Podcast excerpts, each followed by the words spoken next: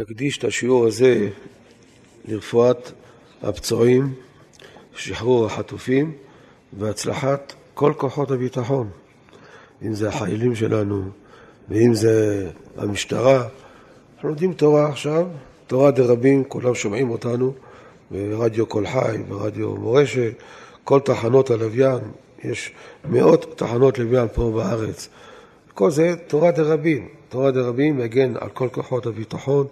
ורבותיי, לא להפסיק להתפלל, כל תפילה, שחרית ומנחה, כולל בשבתות, להגיד אבינו מלכנו, ואחרי התפילה להגיד פרקי תהילים, בפתיחת לאחר להגיד לעולם השם דברך הניצב בשמיים, שתים עשרה פעמים, לתפילת השנה הקדוש. צריך להמשיך להתפלל, כי אנחנו לא יודעים מה ילד יום, צריך שהקדוש ברוך הוא ישמור עליהם, ברוך השם, באלף חשוון, למד תשרה, כל בני הישיבות חזרו בחזרה, כל האברכים חזרו בחזרה. האימהות דואגות, היו כמה אימהות שדיברו איתו, התקשרו בטלפון, אנחנו דואגות, אמרתי להם, מה זה דואגות? אם ישב בבית, זה, זה הדאגה. בחור ישיבה שנמצא בתוך הישיבה, הוא כמו תיבת נוח, יש מבול בחוץ, יש מים רבים, כמה ימים היה קראנו השבוע על המבול, כל העולם כולו, רק ראשי הערים, וכל שנראו אחרי שכמה זמן.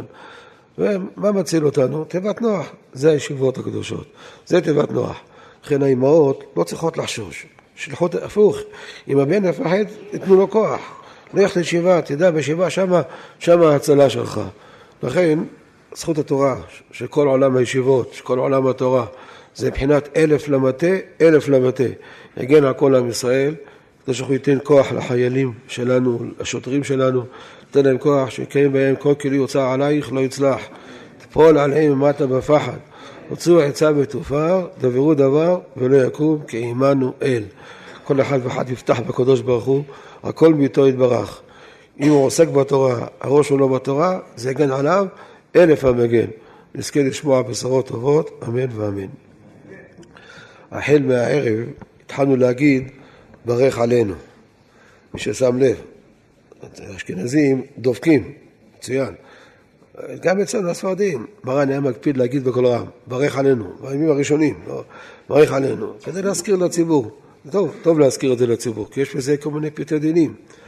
אדם שלא אמר, משיב הרוח המוריד הגשם, אמר, מוריד הטל. אז התחילה, אם הוא לא גמר מחיי המתים, אז הוא חוזר עוד הפעם. חוזר לתחילת הברכה, משיב הרוח המוריד הגשם, אתה גיבור וכו' וכו'. אבל זה לא מעכב, אם הוא חתם כבר, מחיי המתים, גמרנו, נמשיך הלאה, אתה קדוש. אבל לא יזכה, אמר, אבל אמר מוריד הטל. יש איזה עדות מסוימות אצל אשכנזים, שלא אומרים בכלל, בקיץ לא מוריד הטל ולא משיב רוח מוריד הגשם, כלום, ודאי. בא עכשיו חורף, לא אמרו משיב רוח מוריד הגשם, וגם מוריד הטל לא אמרו, זה בעיה. אנחנו הספרדים הרי אומרים תמיד, כל השנה כולה, כל הקיץ אומרים מוריד הטל. אז הוא לא אמר משיב הרוח, אמר מוריד הטל. אז כל השנה יש. לכן הוא לא חוזר. עסקה, ברוך אתה השם, כדי להגיד מחיי המתים. עסקה, לא אמרתי מוריד משיב הרוח מוריד הגשם. לא יגיד למדני חוקך. למה יעשה סתם פסוק באמצע? זה הפסק. עושים פסוק כדי שאדם לא יצטרך לחזור להתפלל, שלא יהיה איזה ברכה לבטלה. וכאן בשמם, לא, לא, צריך, לא צריכים לחזור. המשיך הלאה, מחיי המתים. וגם כן, לא יגיד שם, בין מחיי המתים לאתה קדוש, משיב רוח מוריד הגשם. תגיד, כל ברכה שאני עדיין נמצא, לא התחלתי בברכה של אחריה, אני עדיין נמצא לפניך, בברכה שלפניה, אתה גיבור. לא אומרים את זה, רק מקום, שאם לא יגיד, יצטרך לחזור. לא כמו שכתב הבן יוסף חיים, בבן איש חי. הוא כותב, להגיד שם, אחרי מחיי המתים, לפני אתה קדוש, נגיד שם, שרוח מוריד הגשם. הרב מקשה עליו מהראש, ועוד כמה ראשונים. לגבי מישהו לא אמר, אתה חוננתנו, למוצאי שבת. ונזכר, הוא חטא, ברוך אתה השם, חונן הדעת, בא לו הדעת, ונזכר, שלא אמר, אתה חוננתנו. מה, יגיד שמה? נקודים מפורש, המשיך הלאה. השיבן אבינו תורתך. ולא יגיד בין השיבנו, אתה חונן, אתה חוננתנו. למה? כי דעבד לא מחזירים אותו. לא עושים הפסק בין ברכה לברכה כשלא מחזירים אותו. אז גם אם משיב רוח מוריד הגשם, זה השערה מקשה, הוא בעצור בן איש חי כך פוסק, שזה הוא תמה עליו, זה סתירה בדברי בן איש חי.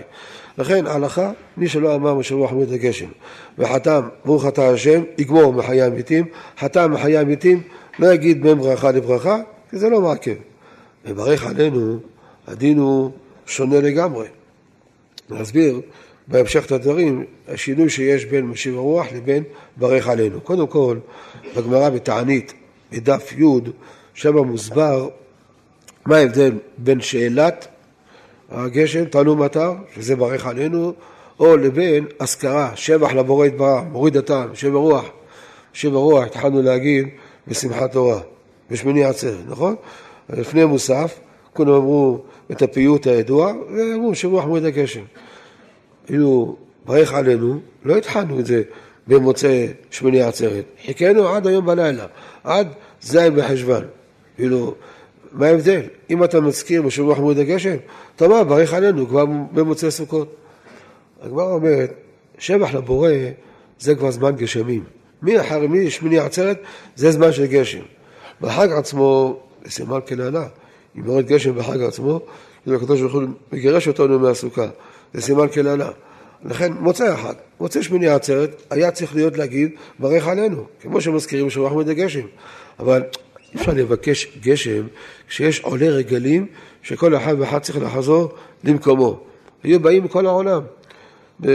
עולי רגלים, מעיראק, לסוריה, מצרים, כל המקומות שמארץ ישראל, אז עוד לא היה אמריקה בזמן הגמרא, אז היו באים במקומות האלו, עשו חשבון, עד שהגיע האחרון שבישראל, נהר פירת, כמה זה יצא במקום הרחוק שבאים, שם יש קהילות של יהודים, זה לוקח עד זין בחשבן, עד ליל זין בחשבן, לכן אמרו, לבקש גשם, יש לנו לבקש שאנשים באו למצווה שעלייה לרגל, רק התקעו בהם, הם וטפם, שותיהם, כולם באים, כל המשפחה באים לרגל, כולם באמצע הדרך התקעו בגשם, לכן לא מבקשים, מבקשים עד זין בחשבן. בשקל, הזכרת שבח לבורא יתברך, משיב הרוח מוריד הגשם, זה זמן של גשמים, לכן מזכירים כבר משמיני עצרת. זה הגמרא בדף י' בתענית דף י' מסבירה את ההבדל בין הזכרה לבין שאלה. כיום אין עולי רגלים, אין עולי, מצווה היא להביא קורבן. מי שתחיה בקורבן, אסור שעברו עליו שלושה רגלים, מיד ברגל, שבה פרים שפתנו, באים, מביאים את, את, את הקורבן. היום אין קורבנות. אי אפשר, עד שיבנה בית המדרש, שיבוא אליהו נביא, יבוא משיח צדקנו, אז יחזור בחזרה הקורבנות. היום אין עלייה לרגל. באמת, הרמב"ן והאורחות חיים, שני ראשונים, סוברים שהיום בימינו, מיד במוצאי שמיני עצרת, להגיד, ברך עלינו. למה לחכות? זה היה בחשבן. יש להם בזמן הגמרא, היה עולי רגלים, עולי רגלים מחכים להם, עד שהגיעו האחרון שבישראל הגיע למקומו.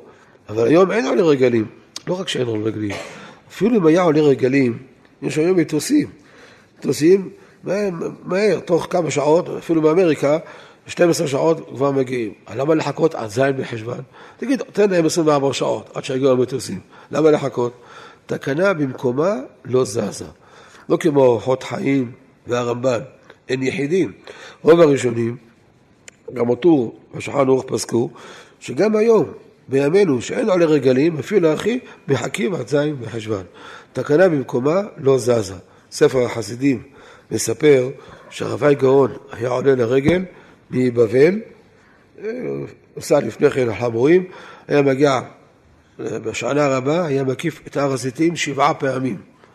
איך אפשר, אני לא יודע, כל הר הזיתים נקיף, אולי חלק מהר הזיתים היה מקיף, ככה כותב בשם רבי גאון, בספר החסידים, לפני שבע מאות וחמישים שנה, או אפילו יותר צד, ובאית לאחד רבי גאון, גם התשבץ כותב, שעד היום, הוא היה לפני בערך שש מאות שנה, קצת יותר, הוא כותב שעד היום באים עולי רגלים ממצרים ובבל. איך היו יכולים להגיע ממרוקו? היה אפשר להגיע. או מצרפת, אי אפשר, מקומות כאלו. לכן כותב מצרים בבל, שזה קרוב לארץ ישראל, היו מגיעים, בתקופה של התשבט, עושים זכר לעלייה לרגל. אין לנו מצווה, עלייה לרגל. גם קבלת נר הבא ברגל, זה לא מהדין, זה סתם מנהג טוב לחזק את כבוד החכמים. אז צריכים לבוא לקבל פני רבו ברגל, לא בשביל התזמורת שעושים, בשביל לקבל פני רבו ברגל, זה, זה המטרה. לא עושים את זה זכר. זה לא בעיקר הדין, בעיקר הדין, אין את זה היום, את הדיון הזה. כך כותב הגאון הנודע מיהודה בספרו הצלח, כך הוא כותב. בכל אופן, תקנה במקומה לא זזה. גם היום, כותב השולחן ערוך, מבקשים את הגשם, ברך עלינו רק בזין בחשבן. וכמינה, מי ששבוע שעבר טעה, ואמר, ברך עלינו. לסמוך על הרמב"ן והאורחות חיים, ששניהם סומרים, שאומרים מיד, מוצא שמחת תורה, אומרים בבא יחננו. נכון שההלכה לא כמותם, כמו רוב הראשונים, אבל בדיעבד, אם הוא טעה. עכשיו כבר עבר הם ממנו, כמובן לשנה הבאה, אם הוא שומע מישהו ומוצא שמחת תורה, צועק בתפילה, ברך עלינו, הוא חשב שזה אוטומט, כמו מוצא פסח, גם פה, ככה הוא חשב. אז תניח לו, תניח לו, לא צריך לחזור, יסמוך על הרמב"ן והאורחות חיים. אבל אחד חילה, אנחנו עושים כמו השולחן ערוך, כמו רוב הראשונים, מחכים לזין בחשבן. אם טעה ולא ביקש, לא אמר ברך עלינו, אם הוא נזכר, שהוא גמר, ברוך אתה השם, כדי לחתום, מברך השנים. נזכר, מישהו צעק, ברך עלינו, מיד הוא נזכר. יגיד, שמה, אם הוא נזכר לפני ברוך אתה השם, חזר מיד, ברך עלינו. הוא כבר אמר, כל נוסח ברכנו. לא נורא. תחזור עוד הפעם, הוא הזכיר שם ברכנו, השם אלוקינו, הוא הזכיר שם השם. אין בזה בעיה, כי זה מטבע של, של בקשה מהקדוש ברוך הוא. אין בזה בכלל לבטלה, רק כשהוא מברך ברוך אתה השם, זה בכלל לבטלה. אם הוא נזכר לפני ברוך אתה, חוזר לברך עלינו. אמר ברוך אתה השם, כדי לחתום מברך השנים, יגיד למדני חוקיך. כי צריך להגיד נוסח של ברך עלינו, יעשה הפסק, פסוק, לא טוב, אדם יגיד פסוק באמצע תפילת הלחש, אבל זה לצורך הדבר הזה, לא סתם סתם קורא תהילים באמצע העמידה. יגיד למדני חוקיך וחוזר לברך עלינו. חתם ברוך אתה השם, בברך השנים, ואמר ברך השנים, יגיד שם, לפני שאומר תקע בשופר הגדול, יגיד שמה, תן תנו מטר לברכה. כך מבואר ברעביה, בנו אבי העזרי, ובא להלכה בשמו, הראש מביא אותו, מביא אותו. גם מרדכי מביא, מביא את הסברה שלו, אגרות אמוניות, עטור גם מביא את זה, כפסה גם מראה בשולחן ערוך, שיגיד שמה, בין מברך השנים, לתקע בשופר, ותן תנו מטר לברכה. אם נזכר לפני שחתם, אמר שיגיד, למדני חוקיך. יש אחד מרבני הרדיו, שמעתי אותו, גם כן סיפרו לי, שהוא אומר תמיד, כל שנה חוזר, חוזר על הטעות שלו, שאם אמר ברוך אתה השם, מברך השנים, לא יגיד בין מברך השנים, תקע בשופר, תנתן למטרה לברכה. הוא יכול לתקע בשמה קולנו, שמה יעשה, יפסק בין הברכה לברכה. ימשיך הלאה. ומי יערב לו שהוא לא ישכח? טוב, יחליף את השעון, גם את זה הוא ישכח, שיחליף את השעון. מי יערב? שם הוא תקם, אחר כך הוא אולי ישכח לתקם, וכל מה שהוא מברך יוכל מתנה, לא צריך אותו לחזור. ועוד דבר, הוא לא שם לב לפוסקים שלנו, זה הבית דוד, התלמיד שלו, מרן החידה, הגאון הנודע ביהודה, כולם כותבים, שיגיד למדני חוקיך למה, כשזו שאלה במקומה עדיפה. זה שאל, לשאול גשמים, במקום של הגשמים, לא משמע כולנו שזה כמו תחנה מרכזית, והמקום של הגשמים זה שם הזה, מברך עלינו, זה עדיף. זה כתוב מפורש, בית דוד, יהודה ויהודה, אחידה, לא לומדים, חבל.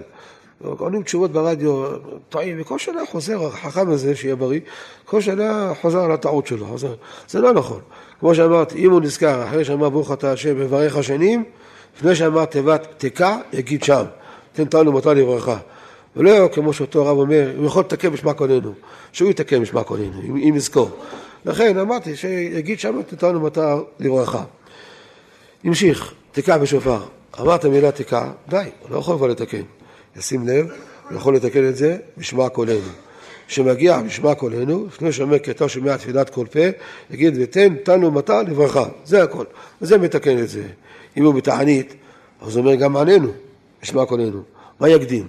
תנו מטר או יקדים עננו? דיברו בזה הפוסקים. תדיר ושונו תדיר, תדיר קודם. תנו מטר זה כל החורף. תדיר.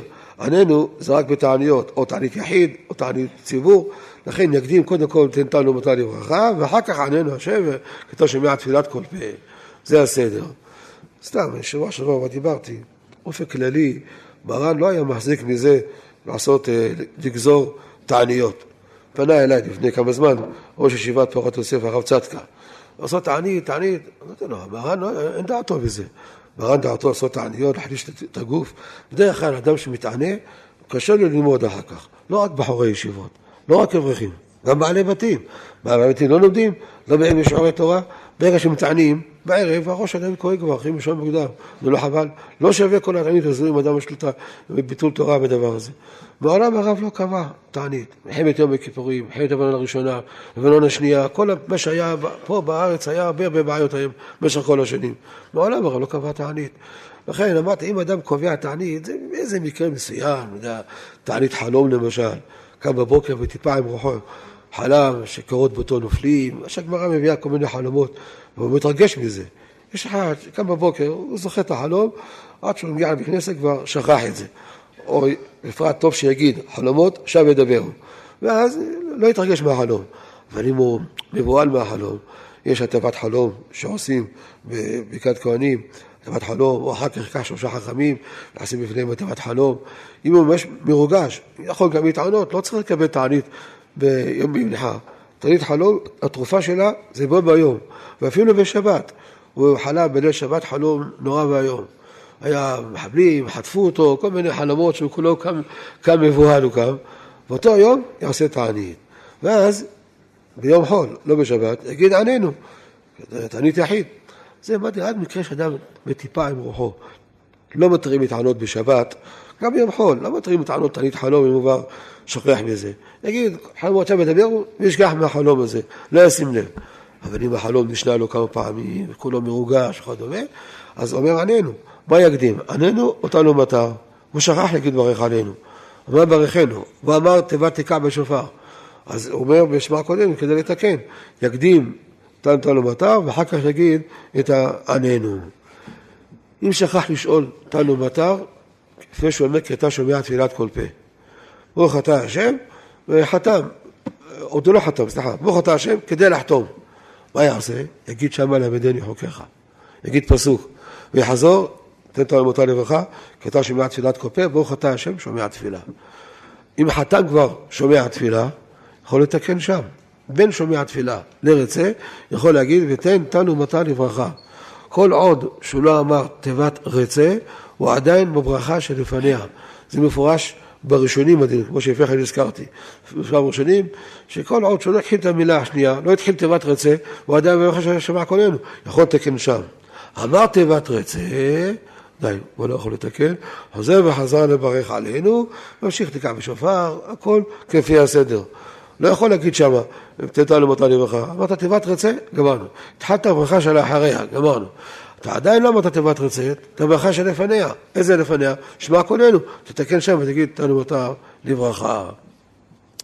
אפילו ימשיך הלאה, שים שלום, אלוקי ניצור, הכל. נזכר שם, יפסיק, חזור לברך עלינו וחזור כל אחד בחזרה. גמר את העמידה, אמר יהיו לרצון לפי השנייה, אפילו שלא עקר רגליו, עשות שלום רומם, אפילו אחי, כל העמד לעקר כעקור דמה, ואז כאילו שהוא עקר את רגליו, חוזר לראש התפילה. מתי חוזר לברך עלינו? שהוא נזכר באמצע העמידה, או אלוקי ניצור, עדיין לא גמר. הגיע להגיד את החלונים, הרבה את החלונים, נזכר שם, הנה חינמי. ברגע שאמר יהיו לרצון לפי השנייה, אפילו שלא עקר רגליו, חוזר בחזרה לראש התפילה.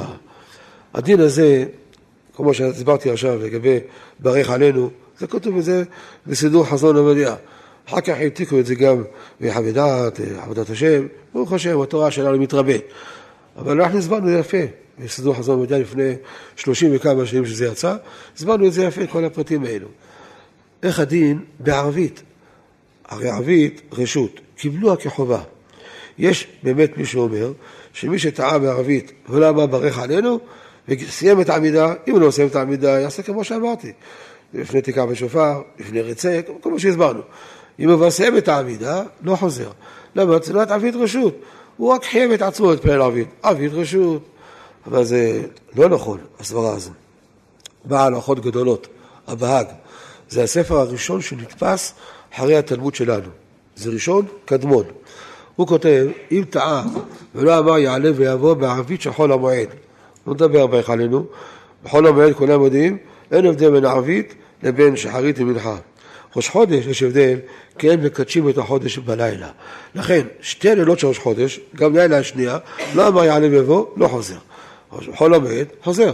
אומר הבאק, אם טעה ולא אמר יעלה ויבוא בערבית של חול המועד, צריך לחזור ולהתפלל. עוד פעם, כל העמידה לחזור. גמר את העמידה, יחזור. לא גמר, יחזור לרצה.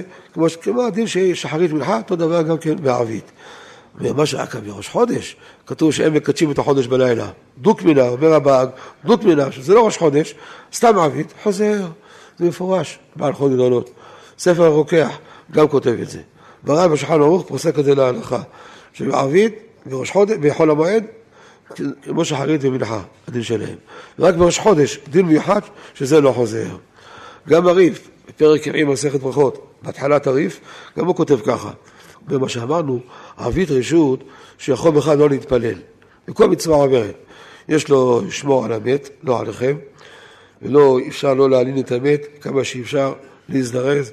הם עכשיו ראשים של המסכנים, בזיהו החללים, ראשים ימים כלילות, כבר שבועיים כמעט, נשארו עדיין חללים שלו, קשה מאוד לזהות אותם. לוקחים בדיקת די אן איי, לוקחים בדיקת טביעת אצבע, הטביעת אצבע זה עד שבעים ושתיים שעות מהפטירה, אחרי זה כבר אין, אין, אין את הטביעת אצבע. לוקחים את השיניים, שיניים זה אפילו אחרי ימים רבים, שאר השיניים, מצלמים את השיניים, בודקים, קוראים לרופא שיניים, מי, מי הזה, אולי זה מהעיר הזו, אולי מהעיר הזו, קוראים לרופא שיניים, יש לכם, אצלכם איזה צילומי שיניים, איזה סתימות, איזה גשר, איזה משהו, צמים את זה לפי השיניים. משתדלים לחפש כמה שאפשר עוד סימן ועוד סימן שלא, זה אירועים של עגונות או עגונות, או כל מיני בעיות אחרות, או ייבום, או חליצה, אולי הוא צריך חליצה, אותו חל. אם הוא נהרג או לא נהרג, צריך לבדוק את הנושא מזה. לכן זה לוקח קצת זמן, אבל הם בודקים שזה יהיה בדיקה. היה זה מקרים, אבא הביא את הבת שלו, את הגופה שלה. הנה, היא נהרגה, הביא אותה. הביא אותה, שמו אותה בצד כדי לזהות. פתאום אחר כך בודקים, רואים שזה לא מתאים, הדיימן. הדיימן זה צריך רק עם ההורים. האחים גם כן עושים, אבל זה לא מאה אחוז כמו אצל ההורים. רואים שזה לא מתאים. קראו לו עוד הפעם, מה, מה הבאת? התחילו את השק, אוי נכון, טעיתי, זו לא הבת שלי. עד שהם מצאו את הבת שלו במקום אחר, מצאו אותה. לכן צריך מאוד לשים לב, יש של הזיהוי חללים, השם אחר, דבר כזה לא היה. מאז קום המדינה, כל כך הרבה חללים. מאיפה דבר כזה? אלף וחמש מאות חללים, רק שזה לא, שלא יהיה יותר, השם יעזור. היה אחרון אף של הקדוש ברוך הוא. כמה כל אחד ואחד צריך לעשות חשבון נפש, כמה כל אחד צריך להתחזק באמונה בקדוש ברוך הוא. הילדים הקטנים, זקנים, מפוחדים. יש ילדים שהם מקיים מרוב פחד, צריך להגיע אותם, לחזק אותם את האמונה, להסביר להם איך גוף האדם עובד. יש הקדוש ברוך הוא ברא את האדם, ברא את כולנו, הכל מאיתו יתברך. לא ייתכן שאדם ייפגע בלי שיהיה גזרה עליו מהשמיים. למה הגזרה? אנחנו מבינים, חשבונות שמיים. למה זה וזה, זה לא זה, למה? אנחנו מבינים, חשבונות שמיים.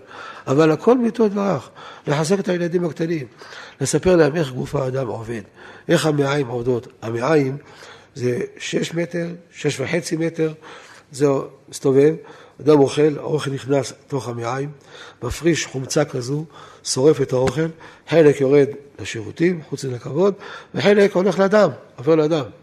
נו, יותר זה פעולה. נו, מי עשה את זה? הטבע. הטבע הזה, מי ברא את הדבר הזה? איך האוכל הולך למעיים, שורף את העין, יוצא חומצה, איך? יש לב, כל זה להסביר לילדים הקטנים, כל אחד, להיות כל איש שרה בביתו, זה ירגיע אותם, יחזק אותם באמונה. היה אחד הגדולים, הרב שח אמר פעם, שבדור המשיח יהיה רפיון גדול באמונה. ולכן הוא היה מדבר בשיחות שלו, הרב שח, על עניינים של אמונה, דברים פשוטים היה מדבר. והיינו מתפלאים, זה כל, כל אחד יודע את זה. לא, הוא חיזק את האמונה. הלב, איך הלב עובד? זורק דם. פועם עליהם, זורק דם למעלה, קצה המוח, קצה הרגליים, כל הזמן, כל הזמן, שנים, עשרות שנים, תשעים ושלוש שנה, עד כמה שנים, אדם זרק למעלה ולמטה. לא צריך להטעין את זה בלילה, אין מטעין, אין גם אין בטריה. אדם שחולה, עושים לו קוצב לב, כל חמש שנים מחלפים את הבטריה. אם הוא נפטר, מותר להוציא את הקוצב לב, להעביר את זה לחולה אחר, מותר. זה לא נקרא ניבול המת, כי זה לצורך. אבל שימו לב, במשך עשרות שנים אדם חי, והלב פועם, זורק מלמעלה ולמטה. איך דבר כזה? יש כבד שמסנן את הדם, שלא יחש לנו שום פסולת כזה. או הריאות, אדם נושב מהריאות. אדם נוגע בידיים שלו, נוגע פה, רואה חם. לא כמו זה, רואה, רואה חם, חם טוב רואה. נו, איך כוח הבישוש הזה? איך זה מגיע? יש מוח נותן פקודה לרגליים, שילך, כל לפי המוח. אדם יש לו עיניים, השחור שבעין, הקטן שבעין, רואה, הוא צלם למוח ורואה למרחק. צאו הוא, אני ברא אלי, מבשרי, יחזה אלוה. יחזק את העדים והתנים, שלא יפחדו, יגיד להם שקום, יחזק את האמונה, הכל, ואיתו יתברך. אז אני חוזר בחזרה. אומר הריף, פרק רביעי, מסכת ברכות, תפילת ערבית רשות, הנמילה מקום מצווה עבירית. הוא שומר על המת. צריך לקרוא תהילים, שלא האמת תהיה לבד, יש חיצונים נדבקים בו, וזה מסוכן. אחרים אחר כך שילבו אותו, אחר כך, זה מסוכן מאוד. לכן צריך שיש שמירה של המת. לא, הוא לא יתפעל ערבית. אז אם יכול, שים מישהו במקומו, יצא רבע שעה יתפעל ערבית, הנה מה טוב. אם לא, הוא פטור מערבית. ערבית רשות. מתי רשות? ערבית רשות, מקום מצווה עוברת. צריך, צריך לשמח חתן וכלה. יש עכשיו את המלחמה הזו, החתן מתחתן, החברים שלנו מפחדים לבוא. מה יבואו לחתונה? אם יהיה אזעקה באמצע, כולם ישטחו על הרצפה, כמו קנצלר גרמניה, שטחו על הרצפה, איך אפשר? לכן הם מסכנים, נמנעים מלבוא. הוא אומר, למה החתן הזה מתחתן ואני לא אבוא לשמח אותו? אבל אני אבוא לשמח אותו, הוא מפסיד ערבית. כדי לשמח אותו, איזו אפשרות כזו, שזה או זה או זה. הנה חינמי, ערבית רשות. כל מצווה עוברת, שמח חתן וכלה, לשמור על המת וכדומה, זה מצווה עוברת. אבל קיבלנו אותה כמו חובה. ערבית רשות קיבלנו כחובה. אומר הריף, בפרק שבעים, מסכת ברכות, אחרי שקיבלנו את הערבית כחובה, זה נהיה כמו שחרית ומנחה. אני מילה דלא צהלה כלל, בכלל לא התפלל, ערבית רשות. אבל איך עד צהלה שהתפלל, קיבל על עצמו את זה כחובה, אם טעה, דלא כמו שחרית ומנחה, שיוכל לעזור. הוא מדבר שם הריף, אדם מתפלל, בליל שבת, אתה חונן לאדם דעת. אז כן, כולו דוהג, יש לו במשפחה מישהו פצוע או חטוף, בולבל, מסכן, נודו אותו לקו סוד. מתפלל ביום חול, לשבת, לשבת, בלילת החונן. לא שם לב, היה קצת, כולם גמרו את העמידה, התחילו ויכולו כבר, מה אתה מעריך הרבה? בליל שבת תפילה קצרה. הוא לא שם לב, כך מסכן שגוע, התפלל, תפילה של חול. אומר הריף, צריך לחזור להתפלל, תפילה של שבת. אבל ערבית רשות, עונה הריף, בכלל לא יתפלל, זה ערבית רשות. איך שיתפלל, תפלל כמו בן אדם. יתפלל בליל יום טוב, תפילה של שבת. לא יצא יד החובה. צריך לחזור בחזרה, לחתום מחדש ישראל והזמנים. החתימה היא הקובעת. למה? ערבית, ערבית רשות. לא, ערבית רשות שבכלל לא מתפלל. אבל איך שיתפלל כבר, צריך להתפלל כמו בן אדם, כמו שצריך. כל זה כותב, הריף, אם לא הזכיר, ראש חודש בערבית, זה משהו אחר. זה דין מיוחד. הם מקדשים את חודש בלילה. לא בגלל שערבית רשות, לא זה הטעם. הם מקדשים חודש בלילה. אבל שאר הדברים, ערבית חובה. אותו דבר גם גם מברך עלינו. כך כותב הרמב"ן, שאם לא אמר ברך עלינו בתפילת ערבית, אמר ברכנו, לסיים את העמידה, חוזר בחזרה להתפלל, תפילת שמונה עשרה. כך כותב מחזור ויטרי. מרן בכל סיני, לפני שישים שנה, אנחנו הבאנו את זה גם בלקוט יוסף, והרב חזר על זה גם בהליכות עולם, מביא בשם שו"ת, רבנו חיים הכהן רפפורט. הוא כותב שמש, כיוון שערבית רשות, אם לא אמרתי ברך עלינו בערבית, לא חוזר. הרב תמה עליו, תראה את הראשונים, הרמב"ן, חזון ויטרי, תראה הראש, כולם קודמים מפורש, וגם הריף שהזכרתי, כולם קודמים מפורש, אם נתפללתי, זה תפילה כמו בן אדם, ערבית לגמרי שהתפלל. שו"ת מהרש"ם. היה גדול הדור לפני קרוב למאה שנה. הוא היה לו תשובות, היה לו כוחת היתרה לצורה מיוחדת. וסיפרתי פעם, לפני, לא יודע, חמישים שנה, ארבעים שנה, ליל שבת, מרן היה לומד, אני ישבתי בצד. הרב לא למד עם חברותה, לא ליל שבת, הוא לא עושה, השם לומד.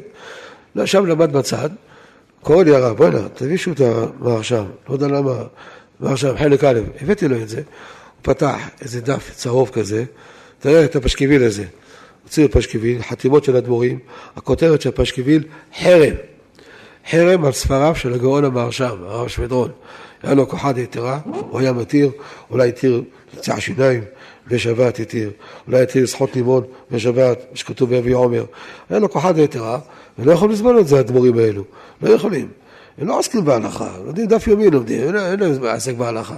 ואלה הרב תסתכל, תראה, כל האדמו"רים האלו שחתמו. אתה מכיר אחד מהם? לא, בסריצקי, לא כל משמות של אשכנזים, לא מכיר אף אחד. ואתה רואה, כל אלו שחתמו נגדו, עבד זכרם, לא זוכרים אותם. תראה, גאון המהרש"ם, אותו זוכרים. יש לו תורת, תורת אמת. למרות שבחיים חיותו הוא סבל. יצאו נגדו בחרמות, עשו חרם נגדו, אבל הוא נשאר. גאון המהרש"ם, אחד הפוסקים החשובים שלנו. הוא מביא את שו"ת דברי חיים, רבנו חיים רפפורט, הוא מזכיר אותו, שימו לב איך הם למדו, הם פתחו שוטים, זה חשוב מאוד דרך הלימוד הזה. כשאני פותח שוטים, רואה ספרה כזו, אז הוא אחר כך דוחה אותו, מסכים איתו, מרחיב את הדעת. אדם שמצטמצם ללמוד רק את הש"ס, בבלי, ירושלמי, רק ש"ס וכדומה, חבל, זה טוב, זה חשוב מאוד ש"ס, זה בניין אף שלנו הש"ס, אבל לא נסתפק בזה, להמשיך הלאה, להמשיך הלאה ללמוד גם כספרי שו"תים. הנה הגאון אמר שם, מזכיר הרבה תשובות, הוא מזכיר את השו"ת הזה, זה נקרא הספר רבנו חיים הכהן רפופורט, ככה זה נקרא, הוא מזכיר אותו ומשיג עליו, מהרבן, מהראש, כל מה שהזכרתי עכשיו, הוא משיג עליו, תמוה, אחרי שהתפלל כבר, זה עבית חובה כבר נהיה, מה זה עבית רשות? הערב, מי ששבא לבית, מה אני אמרתי היום? אמרתי ברך עלינו וברכנו. נסתמה, משהו למוד הוא רגיל אמר. כל הקיץ, כולו אמרנו, בפרט שיש עון קיץ, נהיה קיץ ארוך נהיה, כן? כל הקיץ אמר, ברכנו. נסתמה, אמר ברכנו. הוא בא שם לבית, אולי צריך לחזור להתפלל עוד הפעם ערבית, או לא? לא, זה שונה. הערב זה שונה. יש שו"ת הלקט. הוא כותב, רבי יעקב חגיז, הוא כותב, מי ש... הוא מסביר בחילוק בין מוסף, בין הזכרה, שברוח לבין ברך עלינו, ממשיך ואומר, כמו שבשמחת תורה לא אומרים שברוח מועד הגשם רק אחרי שחרית, שני הציבור מכריז שברוח מועד הגשם, ואז אומרים שברוח מועד הגשם, וכן מועד הטל ביום טוב ראשון של פסח, יש חילוק בלילה ערבית לבין היום, אותו דבר גם בזין בחשבן. הערב לא צריכים לחזור, לא בגלל ערבית רשות. הוא בכלל לא הזכיר את הספרה הזו שעובד חשוב. דחינו את זה מהריף, מכל הראש, הריף והראש, כל הראשונים. דחינו את זה. נגע ספרה אחרת. כמו הזכרה, כך שאלה. הזכרה תנו מטר, שרוח מועד הגשם, רק אחרי שליח ציבור מזכיר, לפני מוסף, כי בלילה לא כל ציבור נמצא. שחליט להגיד לפני גאל ישראל, אי אפשר כי הם לא מפסיקים בין גאולה לתפילה, כפי שידוע. לכן לפני מוסף. תודה רבה גם מברך עלינו. זה חידוש. הוא כותב את זה בשם מוהרי, הוא היה תלמיד של תמת הדשן, אז הוא כותב בשם מורי המוהרי, שקראנו פעם שהוא טעה בליל זין בחשבן, ולא אמר ברך עלינו ולא חזר, למה משווה את זה לשאלה. גאון רבי עקיבא איגר, גם הוא פתח שו"תים, גם הוא ידע תשובות, הוא מחלק בין דין הזכרה, ששם לא אומרים משהו מחמד הגשם, או מוריד הטל עד שהשליח ציבור יגיד, לבין דין בקשה, לבקש גשמים, מה זה קשור לשליח ציבור? וכן כבר מעלינו, אנחנו מבקשים, ברך עלינו. לפי דברי רבי עקיבא איגר, אין הבדל בין ליל זין בחשבן, לשאר כל תפילות ערבית. אבל יש לנו הלקט, יש לנו את המארי. היה מקום להגיד, האחרונים שלא כתבו ככה, לא היו יודעים את דברי המארי, זה כמו ראשון נחשב. לא היו חולקים על המארי, אפשר לחלוק על ראשון, צריך ככה לעשות. לכן, בדעבד, לא חוזר. בגלל שזה מהרי, זה לא היה מהרי, אחרונים, היינו מתווכחים איתו. וזה ראשון, ראשון ראשון להתווכח איתו. ככה הוא כותב, ספק ברכות להקן. לכן, אחר למעשה, מי שישב בעל הבית ונזכר, שלא אמר ברך עלינו, הוא תשעו, הוא שמע שמזכיר ברך עלינו. נזכר, או שהוא מסופק, שמסתמה אמר ברכנו, לא חוזר על הלילה. חם בבוקר, צריך לשים לב ולחזור. כדאי שהשליח ציבור או הגבאי שידפוק בתיבה, לפני העמידה, הגעה לישראל, ידפוק בתיבה ויגיד, ברך עלינו. יש שנוהגים להגיד, בין גאולה לתפילה, להגיד, ברך עלינו, או יעלה ויבוא. פוסקים דנים, זה נקרא עסק, לא נקרא עסק. אנחנו לא עושים את זה, מסתפקים בדפיקה. בדעבד זה לא נקרא הפסק, יש בזה הלכות באחרונים, זה לא שם הנושא. בדעבד, אם אדם אמר ברך עלינו בין גאל ישראל לעמידה, בדעבד זה לא נקרא הפסק, זה כמו גביל לתורי, כאילו צורך התפילה. ברכי יוסף, מרן החידה, מביא בשם תשובה כתב יד שמרי מולכו, שהוא כותב שאם אדם לא אמר ברך עלינו בליל זין בחשבן, צריך לחזור. הוא חולק על מה שאמרנו עכשיו. וכמה אחרונים, כך כותבים. אבל יש לנו את מערי, מערי פרצ'י. הוא היה בדין בנחסדה לפני מאתיים ושמונים שנה. הוא כותב שגם בליל זין בחשבן חוזר. גם כן שלמי ציבור, מרית אלגזי, גם מרדכי קמי, ממאמר מרדכי, סידור בית עובד, בעל הבתי, ובידה אשכנזי, גם כן השגת אריה, יש לו ספר גיבורת ארי. גם הוא כותב ככה, שאין הבדל בין זין בחשבן לבין שאר הימים. נכון, כל האחרונים האלו, הם לא ראו את המארי הזה. פשוט הלקט, הם לא ראו אותו. שהוא מעיד בשם מורו המארי, שזה אחד מהראשונים, שלא חזר. אז כנגד כל האחרונים, אתם רואים מצא אחד. מי שלמד האחרונים לבד, ולא...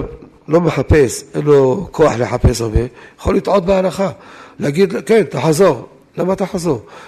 מארי לא חזר, על פחות המארי, הוא עשה מעשה בעצמו. לכן הלכה למעשה, בליל זין בחשבן, לא חוזרים. שער הערבית, כל השער, כולה, כולה אנחנו חוזרים. בטור, גם בית יוסף, מובא שהיה חילוקי מנהגים בין האשכנזים לספרדים, בעניין הזה שבקשת תעלו מטר. אשכנזים אומרים כל השנה כולה ברכנו, בחורף אומרים אתן תעלו מטר לברכה, יש להם משל כזה ששמים, כמו שעושים עליהם יבוא, אתן תעלו מטר לברכה, ובקיץ אומרים אתן תעלו ברכה, זו, לא יודע איך בדיוק בקיץ, אבל אתן ברכה, כן, תקן אותי, אתן ברכה, אנחנו לא אשכנזים, מה נעשה, לא בקיאים בהם. טוב, אז אשכנזים ככה נוהגים. אנחנו הספרדים, יש לנו נוסח אחר לגמרי. יש ברכנו בקיץ, יש ברך עלינו בחורף. ספר המנהיג כותב סימן ולבב כמו דעת האשכנזים. הריטב"א, היה ספרדי, הוא כותב כמו אשכנזים. שנגיד כל השנה נוסח אחד ברכנו. בחורף להגיד תלו מטר, בקיץ להגיד את מרן. הוא הריטב"א. גם בנוסח הרמב"ם. אבל לא כותב בחורף להגיד ברך עלינו, בקיץ ברכנו. כותב הרמב"ם נוסח התפילה שלו, כל אחד יסתכל נראה, ברכנו, כמו אשכנזים. הרמב"ם לא היה אשכנזי, נכון? היה מצרי, היה ספרדי. והוא כותב כמו אשכנזים. כל השנה נגיד ברכנו, באמצע בקיץ להגיד תן ברכה, בחורף להגיד תן תנו מתן לברכה. גם נוסח בני תימן, עד היום ככה. כל התימנים, כך כותב סידור עץ חיים של אחד מגדולי רבני תימן, שככה התימנים נוהגים, כמו אשכנזים, ברכנו כל השנה כולם, חורף ככה וסגל ככה. מה המקור שלנו, של הספרדים? אין הרבה, רוב המקורות זה לאשכנזים, הרמב"ם, המנהיג, כמו שהזכרתי, רבי דוד אבו דרים, הוא המקור שלנו, הוא כותב שבקיץ אומרים ברכנו, חורף אומרים ברך עלינו. פי דעת רבנו אריזל, כך כתוב בשעה הכוונות, יש עניין להגיד ברך עלינו בחורף, ברכנו בקיץ, על פי הקבלה. כך כותב הרב חידה בשם גורי האריזל. כך כותב מרית אלגזי, שהיה מקובל גדול בספר שלו, שלמי ציבור. זאת אומרת, יש עניין של פי הקבלה. אנחנו עושים כמו המקובלים. אם אין חשש שברכה לבטלה, זה ברכה לבטלה, אין חשש כזה. הרבה דברים עושים כמו המקובלים, רק שיש ברכה לבטלה, ענים של איסור ויתר, כל מדרים כאלו, זה עושים כמו הפשטנים, לא כמו המקובלים. אבל כאן אין בקריה שבחל לבטלה. לכן הספרדים מחזיקים בדעת רבנו אריזל, הוא היה אשכנזי אריזל. אמא שלו ספרדיה, אמא שלו הייתה ספרדיה, הוא עצמו היה, אבא שלו היה אשכנזי. אמרתי לכם פעם, אתה מספר אומר, חווה שלנו אשכנזים, אין מישהו כמו אריזל, שסדר נוסח התפילה, כל מילה, כוונות עניונות, דברים חשובים, הוא הביא בקבלה, והוא אמר, איזה יופי התפילה של הספרדים. נוסח ספרד הוא התכוון, לא התכוון לספרדים. זה קרוב אלינו נוסח ספרד, אבל זה לא נוסח אשכנז. הוא חווה שאין לנו מאשכנזים, כמו שיש לספרדים את הארי. חילה כמו תורתו, חתם סופר. הוא לא נעלה ממנו. ריזל היה אשכנזי. המצחק לוריה אשכנזי, יש לוריה הספרדי, יש ברדוגו, אין לוריה הספרדים. מה זה לוריה? זה אשכנזי. אולי הוא חושב שהולכים אחרי האימא, כמו מי יהודי, הולכים אחרי האימא, אז גם בעדה הולכים אחרי האימא. אם שאתה ספרדיה, הוא נקרא ספרדי. אבל אריזל היה אשכנזי. אנחנו הספרדים, קיבלנו את הדברים של בעיני תפילה, עושים הכל כמו דעת אריזל. ישות, שואב ונשאל. אחד מדולי רבני טוניס. הוא מסביר את זה, בעיני תפילה, כל כולה היא, מעלים את התפילה לקדוש ברוך הוא. קבלה זה דבר ששייך לקשר של עם ישראל עם הקדוש ברוך הוא. אז לא מחלוקת פשט וקבלה. לכן אנחנו הספרדים עושים כמו המקובלים, נגד הרמב"ם, נגד הריטב"א, נגד כל מה שהזכרתי עכשיו, עושים נגד. למה? כי המקובלים. האריזל בשער הכוונות. החידה בשם גורי האריזל. ככה למנהגנו לעשות, ברך עלינו בחורף, ברכנו בקיץ. יש לחקור, בעיקר לפי מנהג האשכנזים, החקירה מתאימה יותר, מה עיקר הברכה של ברכנו או ברך עלינו? האם העיקר זה פרנסה? אדם מתפלל לפרנסה. אז כן, אדם שאין לו פרנסה, פרנסה זה כמעט כמו פיקוח נפש. אני יודע כמה דברים שמרן האבא נכנס לעובי הקורה, יתיר כל מיני דברים שבספרו כתב קצת אחרת, למה עשה, אומרת, זה פרנסה מסכן, מה יעשה אדם הזה לפרנסה? לכן, שלום בית זה יכול לגרום. לכן, שפרנסה אנחנו מכילים הרבה. ברכנו, העיקר זה הפרנסה, אלא מה, הגשם מביא ירקות, מביא פירות, ואז זה, יש פרנסה יותר טובה. אז זה דרך אגב. אבל העיקר זה הפרנסה. או שנאמר, לא, העיקר זה תנו מטר. דרך אגב זה הפרנסה, אבל העיקר לבקש גשם. זה המטרה של ברך עלינו, זה שתתנו מתן יברכה. זה חקירה יפה, תגידו מה נפקא מינה? אלף פעם אמרתי פה, חקירה בלי נפקא מינה היא לא חקירה, נכון? יש נפקא מינה, תשמעו טוב. מה הדין במנחה של יום שישי?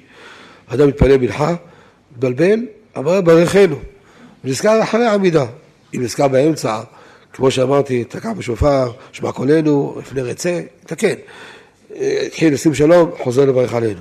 אבל הוא נזכר, גמר את העמידה. גמר את העמידה, עכשיו כבר היה שקיעה. היה שקיעה, צאת הכוכבים. מה יעשה? הוא לא יכול לחזור לפני מנחה. זה צאת הכוכבים, גמרנו. אבל ליל שבת כבר עכשיו. יחזור לשם לפלל תשלומים, יעשה עבית שתיים. לכאורה, אם העיקר המטרה היא להגיד גשם, הוא לא אמר גשם. תחזור לפלל, תעשה עבית שתיים בליל שבת. כי זה עיקר המטרה. אם המטרה היא לפרנסה, מורה אמר, הוא התפלל תפילה של חול, במנחה, מנחה שעליה בשבת, תפילה של חול. הוא אמר ברכנו, הוא הזכיר פרנסה, רק לא מטה לא מטה. הנה, זה נפקא מינה. מה הדין? מנחה שעליה בשבת, אדם לא אמר ברך עלינו, לא הזכיר תלו מטר, האם עשה תשלומים, עבית שתיים או לא? הדבר הזה תלוי, מחלוקת התוספות, והראש בשם חכמי פרוויצלה. מה מדובר שם? אדם לא התפלל מנחה של ערב שבת שהיה ראש חודש. א' לחודש היה ביום שישי. לא, לא אמר יעלה, סליחה, התפלל מנחה. התפלל מנחה, לא אמר יעלה ויבוא. או מקרה אחר, הוא ישן בשבת, היום עוד מעט, שבוע הבא, באמצע שבת זה שעון חורף. שבוע שאחריו, השבת מתקצרת, השבת. מצא שבת נהיה ארוך, אבל השבת מתקצרת. ליל שבת נהיה ארוך. זה בישיבות קוראים לזה חורף הקדוש. כמה אפשר להספיק ללמוד בליל שבת? האדם הולך לישון, מפצח גענים, שר שירים. יש אנשים אני מכיר, יש להם ספר שירים, קוראים כל השירים, צריך לקרוא כל השירים. כל השירים, איזה ביטול תורה זה, מה, בטלנים אנחנו? לא צריך להזדרד, בפרט בחורי ישיבות, ליל שבת. אצלנו בישיבה בחזון עובדיה, הייתי מגיע שמה, עד שנבחרתי לרבנות, כל שבת הייתי מגיע שמה, אחרי האוכל ליל שבת, הייתי חוזר בחזרה בית המדרש, לישיבה, והייתי לומד, לומד איתם, יחד, והייתי מקפיד שהם ידעו תשובות, יחווה דעת על הסדר, יקוד יוסף עם המקורות למטה, והייתי מקפיד שהם ידעו הלכה, שוטים, יש אחד היה ללמוד רב פעלים, מחברותה, מצוין, מחברותה, תימן, אבל הלכה, הלכה למעשה, היו כמה אלו שרוצים להרגיש כי הם אישים אישים, אז מה, באים בליל שבת, חוזרים על הגמרא, בבטרה, בבקמה, קדושים, מה שנודעים. הייתי פונה אליהם, קורא להם, בינה, לא תלמד גמרא, כל השבוע למדת הגמרא, כמו עולם הישיבות, פתחת הנתיבות, קצות החושן, פתחת בית הלוי, רב חיים בריס, כל הכבוד, כל השבוע תפלפל. ליל שבת לימד הלכה. הייתי כופה אותם, כופה, זה כפייה דתית. הייתי כופה מהם שתלמדו עכשיו על, על הספרים. היה איזה בחור אחד שבא אצלי, מבאר שבע היה גר. אבא שלו, היה אחד החוקרים הגדולים של להב ארבע, אבא, איך זה נקרא, אבא שלוש, לא יודע איך זה נקרא, אחד החוקרים הגדולים, אבל לא דתי, אמא שלו עם מכנסיים, אז כן, לא מבינים, אין להם הבנה, הם לא מבינים שזה אסור, לפי ההלכה, שזה פריצות, לפי חלק מהפוסקים, זה בחוק שלהם תולכו, אבל לא מבינים, מסכנים, ככה, ככה הגילו אותם, צריך להסביר להם את זה, להבין, להבין אותם, שככה חינכו אותם. אמא שלו באה, חילוניה, אח שלו הגיע עם קוצים, הוא היה נהג, ובאמת הבחור, בחור, הכנתי אותו, ציין, נראה פירות אחרי הרוזי, נראה ירא שמיים, קיבלתי אותו לישיבה.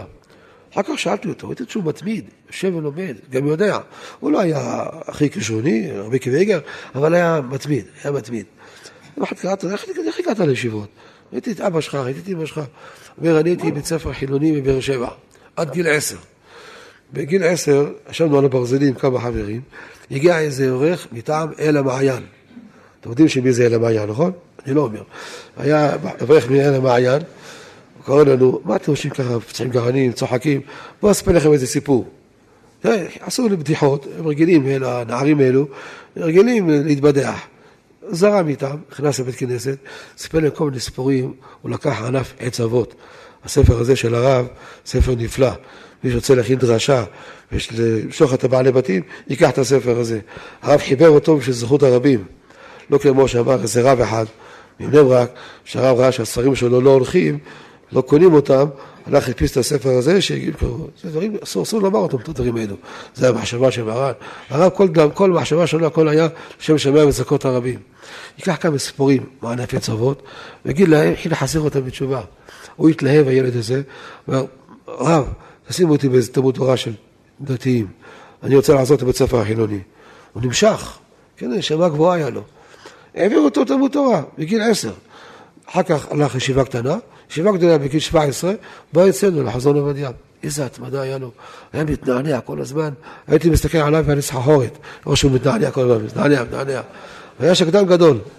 הוא ניגש אליי בחודש הראשון, באלול שהוא הגיע. הרב מקפיד שהם ידעו ההלכה בליל שבת. אני הקפדתי בזה. ליל שבת, תפת בחורף, שבתי ללמוד. הרב, תתן עיצה. איזה ספר נתפוס? להתחיל ולסיים. מה נגיד לו יביא עומר? הוא לא יבין, יש כל מיני סוגיות. מה כן בחור שורה לב ושיבה גדולה, איפה? תיקח לחווי דעת, על הסדר, כל תשובה, אם חברותה, לא היה להציג חברותות, חברותה לא לבד, לבד נרדמים, לא מבינים טוב, חברותה, ותחזור כל תשובה ארבעה פעמים, בסדר? בסדר?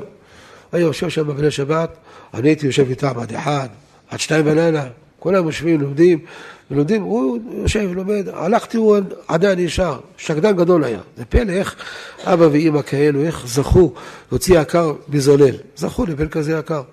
בקיצור, הגיע הזמן שלא להתארס. בדרך כלל, מתחתנים, מתארסים, שיתוחים, בגיל עשרים. יש חרם בירושלים, שחתם הזה הראשון לציון הרב, פרי האדמה, שהיה גדול הדור, הוא חתם על החרם הזה, שאסור לגור בירושלים, בגיל עשרים, אחרי גיל עשרים, אדם שהוא רווק. אחי הגדול, אחר מעקב עליו השלום, הוא כשהגיע לגיל עשרים, הוא למד בישיבת כל תורה, אצל אחר שלמה זמן אוהבך. הגיע גיל עשרים, אומר לה,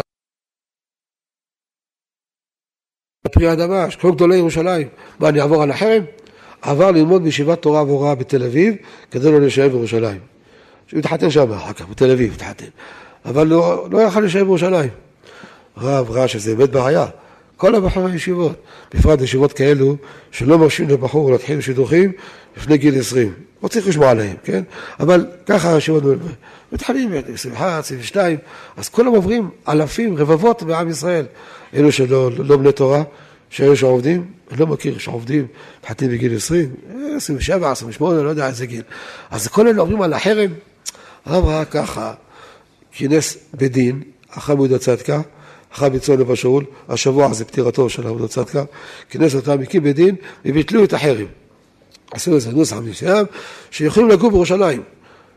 גמרנו, פעם היו צריכים לעבור כולם לברק, לברק או תל אביב, לעבור דירה. לא, עכשיו לא, ביטלו את החרם. היה איזה חכם אחד, בארנוף, שהוא יקשה על מרן. איך הרב ביטל את החרם של הפרי האדמה? פרי האדמה היה גדול הדור, שלוש מאות שנה כמעט. אתה יכול לבטל, אין בדין גדול מחברו, איך אתה יכול לבטל דברי בדין שקדמך? וכן דיבר ככה בזיזול על מרן. איך מרן עשה דבר כזה? איך אתה מקשה על מרן? מרן לא יודע מה שאתה מקשה? הרב ראה לנכון לבטל את החרם, הוא ראה שאין ברירה. וכל הציבור, אלפים ורבבות מעם ישראל עברו על החרם, יענשו אחר כך חרם דרבנן, שמתן, עידוי. לכן הרב לא נברא, אפילו שאין בדין יכול לבטל בדין חברו, אין כאן גדול ממנו, חרם, דעת כן, לא תקנו חכמים הדעת כן. והרב ביטל את זה. לכן היום אפשר להישאר אחרי גיל עשרים. מי ששקוע בלימוד יושב ולומד טוב, לא מטייל בחוץ, בפרט בקיץ לא מטייל בחוץ, עכשיו עכשיו חכו, שישב אם מתחתן, מרן התחתן בגיל עשרים וארבע, הרב התחתן. בזמנו בחברון, הם מתחתנים עשרים ושבע, עשרים ושמונה, הרב היה צעיר, עשרים וארבע אתה מתחתן, מה זה צעיר? ככה היה אז, לפני מאה שנה, תשעים שנה, ככה היה. הרב היה מזרז את הבנים, התחתן בגיל עשרים, כמו שהוא פוסק, בגיל עשרים. פעם אחד הבנים, לא משנה מי זה, קצת התחצף, מה אתה רוצה מאיתנו אבא? אתה התחתן גיל עשרים וארבע, מה אתה... מה אני אעשה? לא רצו אותי, מה אני יכול לעשות? עד גיל עשרים וארבע לא רצו אותו, לכן התעכב. אחרי גיל עשרים זה החתונה. הבחור הזה, אני בשבעה הייתי מזרז אותם. יש שואלים אותי, גיל עשרים? כן. קצת, לפעמים זה מפריע, הורס את הקיבוץ. קיבוץ נותן את הטון בישיבה. אם הם מתחתנים בגיל עשרים, אין קיבוץ, כולם מתחתנים. אבל היו. יש מתעכבים, מתחילים שידוכים, יש שחורה, לבנה, כל מיני, מתעכבים, הבחורים מתעכבים, אז זה תמיד יש קיבוץ. הייתי מזרז, זה הבחור הזה, הגיע לגיל עשרים, יאללה, עושה אירוסים, מתחתן. בא אליי הרב, אני עושה אירוסים, לתל אביב, הרב יבוא לאירוסים. ראש ישיבה חייב לסדר קידושין, לא רק ראש ישיבה, שיחלק ותיתן גם לרבים קצת. אחר כך הוא יהיה בטלן, כל הוא ילך לטבריה, לבאר שבע, סדר קידושין, כבר נחשוב שיש לעזקות, ניתן את זה לרבים. ואתה אני אבוא ונדל סדר קידושין, אבל עושים, לא הרב יהיה לך הפתעה, כדאי שתבוא, חיל להפציר בי. הייתי שהוא מתמיד, תמיד היה יחס מיוחד היה לי לבחורים שמתמידים. אפילו שלא כישוני גדול, אבל מתמיד. טוב, אני אבוא לאירוסין. הפתעה? אני לא רוצה הפתעות. הגעתי, הגעתי לאירוסין, היה שם שוטרים, כל היחידה של להב ארבע ארבע, כל היחידה כולם הגיעו, לא היה להם כיפות, לקחו טישו, זה נקרא, בפיונים. ובפיונים שמו על הראש שלהם. חייבים רבנים, כל הכבוד. זה לא כנראה מקפלן, שם, מקומות אחרים כנראה, שמחדים רבנים, שמו את הטישו הזה על הראש שלהם, פני הכבוד, טוב, מה ההפתעה עכשיו? השוטרים, זה לא הפתעה, מה, מה? אה, משמע, אני עושה עכשיו סיום, השישה כרכים של יחד ודעת, אז לא היה חלק זין, שישה כרכים של יחד ודעת, כן? הוא קרא את התשובה האחרונה, והתחיל לדרוש, התחיל לדבר על התשובות של הרב יחד ודעת. אני ידעתי שהוא תמיד גדול, תגיד, אני יכול לבחון אותך? עכשיו לפני כולם, לפני כל השוטרים, וכן, הרב תשאל מה שאתה רוצה. תגיד, מה הם הטעמים? שלוש טעמים יש, שסכך לנצח מותר. יש שם חוטא פשטן באמצע, תופרים את הכל הקנים. איך זה מותר? למה זה מותר? שלושה טעמים. יש סתירה במרן וחוזר וניאור, ויש ארבעה תירוצים. מה ארבעה תירוצים? הוא שופך, שופך, טק, טק. כל השוטרים ככה עמומים, ממש היה קידוש השם. לראות בחור בן עשרים, שולט, כל זה מה בא לו? בא לו בלימוד של ליל שבת. ליל שבת אדם צריך לנצל את הזמן, עכשיו חורף מתחיל, בפרט עכשיו המצב שלנו, אני ביקרתי השבוע בבסיס צהלים, אחר כך ביקרו אחריי עוד רבנים, כן? הלכתי שם בבסיס צהלים, קודם כל ראיתי את, ה, את הפחד של החיילים, מה זה פחד? זאת אומרת, את המבקשים, תתפללו עלינו, אתם נמצאים בישיבות, תתפללו עלינו. אמרתי שם איתם שמע ישראל, שמו אלוקים, רובם ככולם עם כיפה, שחורה, סרוגה, זה לא משנה, רובם ככולם עם כיפה. נמצאים שם. וגם אלו שבלי כיפה, שמו את היד שלהם על הראש, כל אמרו קבלת עוד מוח שמיים, שמע ישראל, דרשתי להם, נתתי להם שם שיעור, חצי שעה. בענייני מוסר, לא, שח בהלכה להגיד להם. בענייני מוסר, חצי שעה, כולם ככה הקשיבו, פללנו מנחה, איזה תפילת מנחה, איזה אבינו מלכנו. אני בבסיס שם, זה קרוב לעזה, קרוב לשם. אני לפני שבאתי, היה שם הזעקה. אחרי שאני הגעתי, כמה שעות הייתי שם, לא היה, שקוטה ארץ ארבעים שנה, לא היה שום דבר. אבל חיזקתי אותם, ראיתי איך הם משנים. רבותיי, חלק מהם משנים על קרשים, אני ראיתי בעיניי. חלק משנים במזרונים, אלו חיילים, אנשים נראה שמיים, אנשים נראים. אמרתי, צריך לספר את זה, אלף למטה, אלף למטה. אלו אלף חיילים, אלף בחורי ישיבות. במסירות נפש, הם מוסרים את נפשם, הם יכולים לברוח, לחוץ לה, כל מיני סיבות להלך, לא, הולכים, התגייסים, מוסרים את נפשם, הקדושת השם. נו, תקופה כזו, כולם צריכים להתחזק יותר ויותר בלימוד.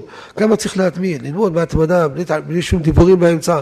כל אחד עכשיו יחזור לישיבה, מוקדם. עכשיו זה עשר, מה זה? יחזור לישיבה, ישב ילמד, ישן ביום סתם, שעתיים.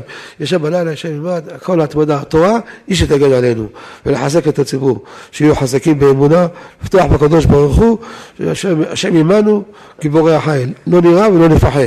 השם יעזור שזכה לשמוע בשורות טובות, גדולות ושעות, אמן ואמן.